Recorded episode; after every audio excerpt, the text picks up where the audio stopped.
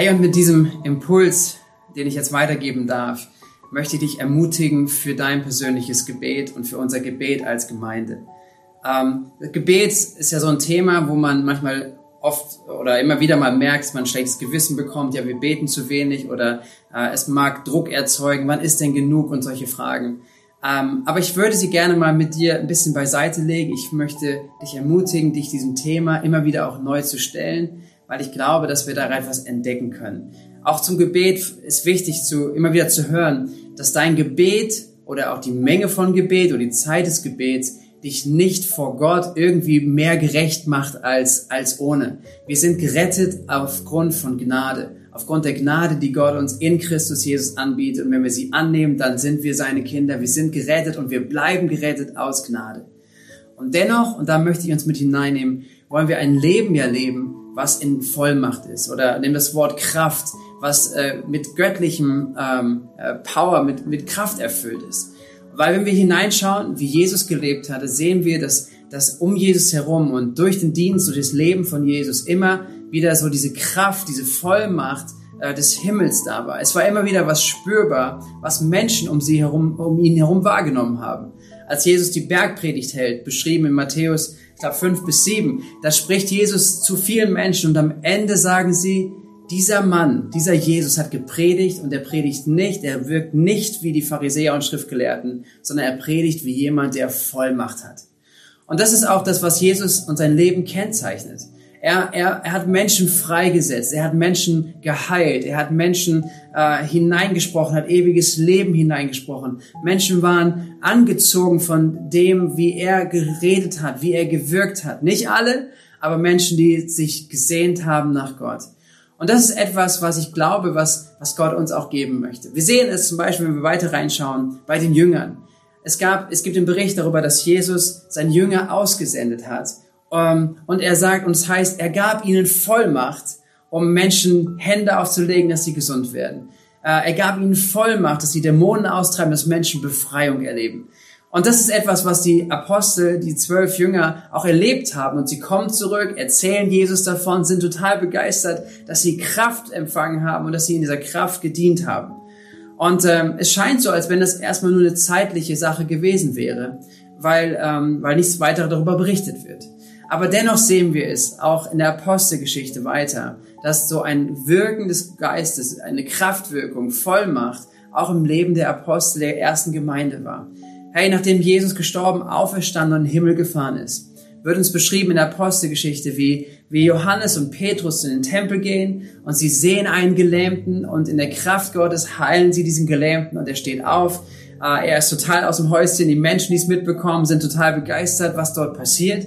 Und alle fragen, wie ist das möglich? Und Petrus und Johannes erzählen von Jesus. Und später äh, kommen sie vor den Hohen Rat und müssen sich dort verteidigen, weil, weil sie nicht möchten, dass, er, dass sie über Jesus sprechen.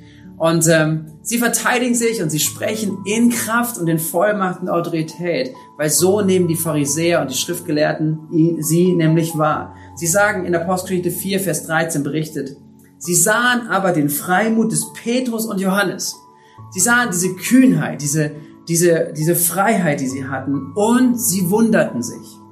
Denn sie merkten, dass sie ungelehrte und einfache Leute waren und wussten auch von ihnen, dass sie mit Jesus gewesen sind. Und das ist cool, weil es sind zwei Impulse, zwei Gedanken, ganz kurz aus diesem einen Text nur, den ich dir mitgeben möchte, den ich euch mitgeben möchte. Nämlich, dass natürliche und begabungsmäßige Fähigkeiten äh, nicht die Grundlage für geistliche Vollmacht und für geistliche Autorität, für Kraft in deinem Leben sind. Nimm ein Beispiel. Du kannst dir jemanden vorstellen, der der reichste Mensch auf dieser Erde ist, der der einflussreichste Mensch ist auf dieser Erde, der so viel Macht hat äh, in, in dem System dieser, er dieser Welt. Aber diese Person wäre nicht in der Lage, jemanden zu heilen. Wäre nicht in der Lage, so wie Petrus und Johannes, äh, zu diesem Mann hinzugehen, ihn zu sagen, in Jesu Namen sei geheilt sie haben keine Vollmacht, keine Autorität darüber, über geistliche Dimensionen, über geistliches Wirken. Und deswegen ist es nicht abhängig von deiner, von deiner Begabung, nicht abhängig von, dein, von deinem Wissen. Es ist nicht abhängig, wie lange du schon im Glauben unterwegs bist oder wie jung oder wie alt du bist. Sondern hier sehen wir etwas, das, das ist unabhängig davon, weil sie sagen, es sind ungelehrte, einfache Leute. aber sie haben eine Kühnheit, eine Vollmacht in ihrem Leben. Und woran machen sie es fest? Sie sagen, sie waren mit Jesus. Sie wussten, dass sie mit Jesus gewesen sind. Und das ist, glaube ich, auch das, worum es geht, wenn wir über Gebet nachdenken, wenn wir über Vollmacht sprechen, dass es darum geht, mit Jesus zusammen zu sein und auch da aus dieser Beziehung, aus von Jesus zu lernen, auch unser Leben in Vollmacht, in der Autorität des Königreiches Gottes zu leben und zu gestalten. Spannend finde ich, dass in der ganzen Bibel nie darüber berichtet wird, dass jemand Jesus gefragt hat, ah, Herr Jesus, wie machst du das? Hier, wenn, wenn die, diese, diese Brotvermehrung oder, oder ein Wunder oder Toten auferwecken. Jesus, wie machst du das? Was ist die Formel? Muss ich, muss ich das und das Wort sagen? Gibt es ein Codewort? Gibt es irgendein Verhalten, was ich an den Tag legen muss vor dieser Person? Keiner fragt so etwas. Weil ich glaube, instinktiv wusste jeder, das hat nichts mit einer Formel zu tun. Das hat nicht mit einer Zauberformel, einer magischen Formel zu tun und dann klappt es alles. Sondern es hat was mit dem Leben von Jesus zu tun. Und da kommen die Jünger genau auch hinten ran und sagen, hey Jesus, wir haben eine Frage an dich. Und ich glaube, das ist der Schlüssel zu so einem Leben in Vollmacht, zu dem, was wir auch sehen, wie die Jünger gelebt haben, wie Jesus sein Leben gelebt haben. Und sie gehen nämlich zu Jesus, so heißt es in Lukas 11, und sie fragen ihn etwas. Wenn du mitliest, schlag gern Lukas 11 auf. Lukas 11, Vers 1 heißt es, als Jesus aufgehört hatte zu beten, kam einer seiner Jünger zu ihm und bat ihn, Herr, lehre uns beten, so wie Johannes seine Jünger gelehrt hat. Sie fragen ihn, davon bin ich überzeugt, die entscheidende Frage, Jesus, lehre uns beten. Weil das ist der Schlüssel. Weil das ist etwas, was, du, was dich unterscheidet, auch vielleicht von uns, von unserer Routine im jüdischen Gebetsleben. Das ist das, was dich unterscheidet. Das ist nämlich nicht die Form, sondern irgendwas ist da drinne. Irgendwas lebst du in der Beziehung zu deinem himmlischen Vater. Und wir wollen lernen. Und Jesus lässt sich darauf ein und Jesus lehrt dann anschließend, er lehrt sie etwas. Er lehrt die Jünger ein Gebet und das Gebet, die meisten von euch, wir kennen das, die meisten von euch haben es in der Schule auswendig gelernt und das Gebet möchte ich uns mit uns heute anfangen anzuschauen, auch in den nächsten Wochen immer wieder darüber nachdenken und einige Aspekte daraus nehmen. Weil ich denke, da ist ein Schlüssel drinne, wenn wir hineingehen wollen, hineinwachsen wollen in ein, ein solches Leben in Kraft und in Vollmacht. Wir lesen ähm, weiter, Vers 2 bis 4. Dort heißt es, Jesus sagt zu ihnen, wenn ihr betet, dann sprecht, Vater, dein Name werde geheiligt, dein Reich komme.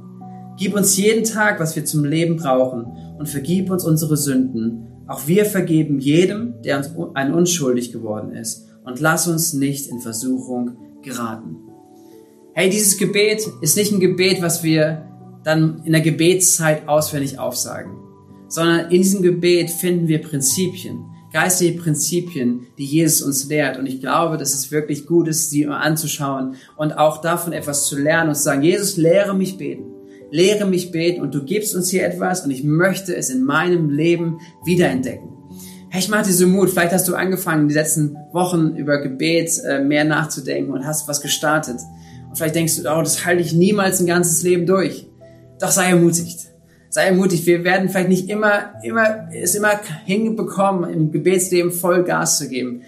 Aber doch, es geht. Doch, wir dürfen einander ermutigen auch. Und wir wollen als Gemeinde uns einander ermutigen, tiefer und weiter zu gehen in Jesus. So, lass uns das kurz anschauen, was Jesus sagt, womit er beginnt ähm, äh, und das auch für unser persönliches Leben, für unser Gebetsleben äh, adaptieren, aufnehmen für uns. Bist du dabei? Ich hoffe, schreib mit, lies mit, wir gehen rein. Das heißt, das Erste, worüber ich heute nur sprechen möchte, ist, Vater, dein Name werde geheiligt. Ich lieb's, wie, wie Jesus uns von Anfang an mit hineinnimmt. Nämlich er sagt, wenn wir beten, dann begegnen wir nicht einem Gott, der einfach nur weit weg ist, einer, einer, einer Gottheit, die, die, die nicht nahbar ist, sondern er sagt, Vater im Himmel. Und ich glaube, das ist so wichtig, dass das ein Zugang ist für uns. Wir begegnen Gott als unserem Vater. Wir sind seine Kinder. Und wenn du Gott noch nicht als deinen Vater kennst, dann lade ich dich ein. Du kannst ihn heute kennenlernen. Du kannst heute einen Schritt auf ihn zugehen und sagen, ich möchte, dass er mein Vater wird. Ich möchte sein Kind sein. Aber hier sagt Jesus, Vater, dein Name werde geheiligt. Und stell dir vor, so startet Jesus immer wieder, wenn er ein Gebetszeit gibt. Und die Bibel ist voll davon, wie oft Jesus betet. Ah, wir sehen es morgens, abends, wann auch immer er betet. Und äh, wenn du dir vorstellst, so fängt Jesus an, zu seinem himmlischen Vater zu sprechen. Vater, dein Name werde geheiligt. Und da ist meine Ermutigung für uns. Nämlich, dass wir lernen, den Vater und seinen Namen zu heiligen. Ähm, wie oft sind wir schnell mit unseren Vokabeln am Ende? Wir sagen, Gott, danke, du bist so groß, du bist so gut, gütig und gnädig und, und herrlich und, und, und toll und, und dann ist vielleicht auch schon Ende und dann kommen wir zu unserem Anliegen. Aber ich denke wirklich, und das ist meine Herausforderung für uns als Gemeinde, für dich persönlich, auch für euch als Gruppe, wenn ihr zusammen seid, dass wir das bewusst auf den Schirm nehmen, sagen, nein, da ist etwas mehr drinne, nämlich wir wollen den Namen Gottes in den Mittelpunkt stellen. Wir wollen den Namen Gottes anbeten. Und ich habe mal eine Liste mitgenommen und ich würde jetzt gleich euch gerne mit hineinnehmen. Ich werde Namen vorlesen, ähm, äh, einen Lobpreis ausdrücken wollen von diesen Namen, wie wir Gott anbeten können. Und ähm, ich werde es reinstellen als Download. Du kannst es gerne äh, zu Hause ausdrucken, in deine Bibel legen oder einen eigenen Zettel schreiben. Aber mach das. Nimm dir das mal bewusst, nämlich wer Gott ist und wie groß sein Name ist, dass wir ihn anbeten äh, mit ganzem Herzen. Und hey, wenn wir uns seinem Namen bewusst werden, dann können wir ihn anbeten als, als der Friedefürst. Er ist derjenige, der, der Friede in unser Leben hineinbringt. Er ist unser Rabbi, er ist unser Lehrer.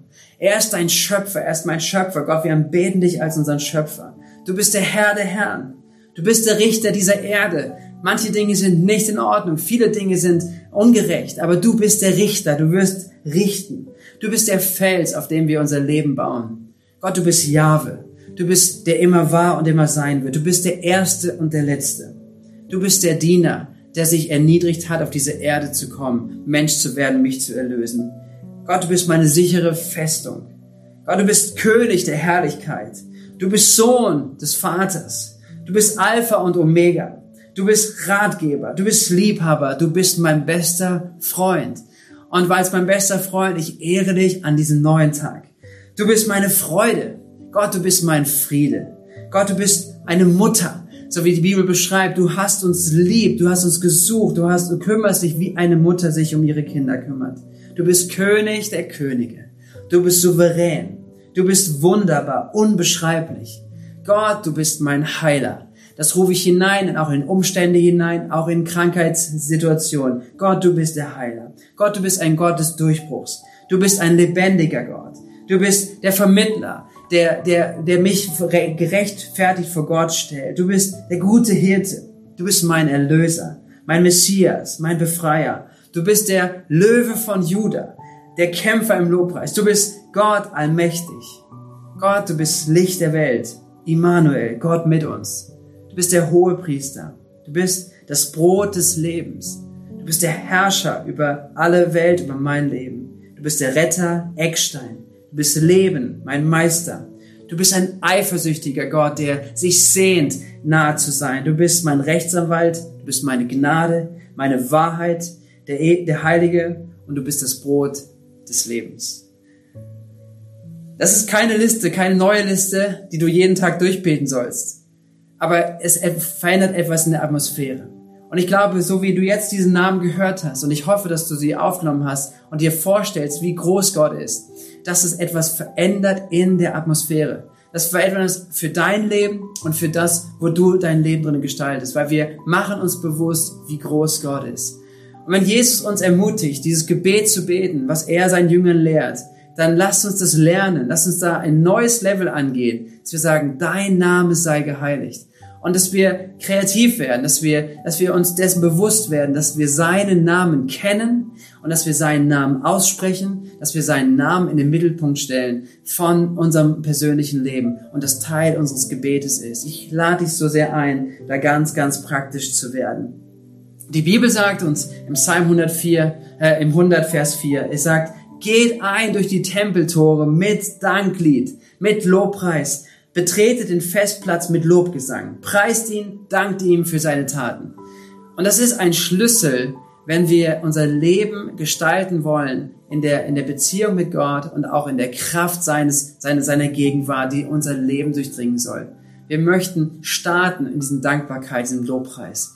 Und ähm, ich lade dich ganz ein, ich lade dich ein, ganz praktisch da zu werden, was Neues zu entdecken. Nämlich ein Gebetsleben nach dem Vorbild von Jesus anzufangen. Fang an, den Namen Gottes zu heiligen, den Namen Gottes zu ehren, ihm darin zu begegnen in Lobpreis und Dankbarkeit. Hey, das ist meine Herausforderung, das ist meine Ermutigung für uns als Gemeinde, aber für dich persönlich, für uns gemeinsam, dass wir da nach vorne gehen. Druck diesen Zettel aus, schreibt dir einen Zettel. Wenn ihr zusammen seid, sprecht drüber, sprecht über verschiedenste Namen, schreibt Dinge auf, werdet kreativ, ähm, aber fangt an, das ein aufzunehmen und äh, trainier dich. Lasst uns trainieren, lasst uns das wirklich als eine gute Gewohnheit entdecken, dass wir den Namen Gottes in den Mittelpunkt stellen, in unser als erstes ehren und ihn nach vorne bringen. Hey, sei gesegnet damit, sei ermutigt, werde praktisch heute an diesem Tag und morgen und die nächste Woche, wann immer du Möglichkeiten hast. In Jesu Namen sei gesegnet und bis bald.